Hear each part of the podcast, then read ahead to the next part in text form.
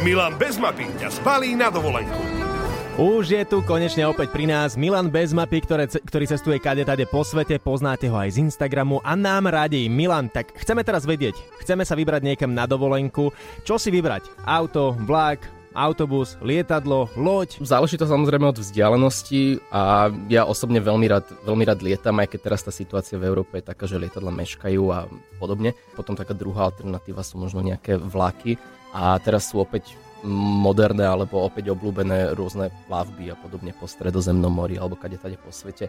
A tie plavby vedia výjsť naozaj, naozaj lacno. Nie je to typ dovolenky pre každého, lebo predsa len v každej destinácii si možno iba jeden deň, že tá loď tam ráno príde, večer odíde, ale zasa poznám typy ľudí, ktorým práve toto vyhovuje, lebo sa nemusia stále mm-hmm. vybalovať, nemusia sa baliť, čiže majú tu nejakú svoju kajutu na tej lodi a dneska som na Malorke, zajtra som na Ibize, pozajtra som v Barcelone a stále som vybalený v tej hotelovej izbe, že nemusia sa baliť hore-dole. Ty si hovoríš, že pomerne lacno to vie výjsť. Ja mám stále takú predstavu, že keď idem na takúto plavbu na lodi, tak musím byť milionár, že to je veľmi drahé. Nie je to tak? Mám zlú predstavu? Vieš čo, máš zlú predstavu. Mm-hmm. Akože samozrejme záleží opäť plavba, plavba. Jasné.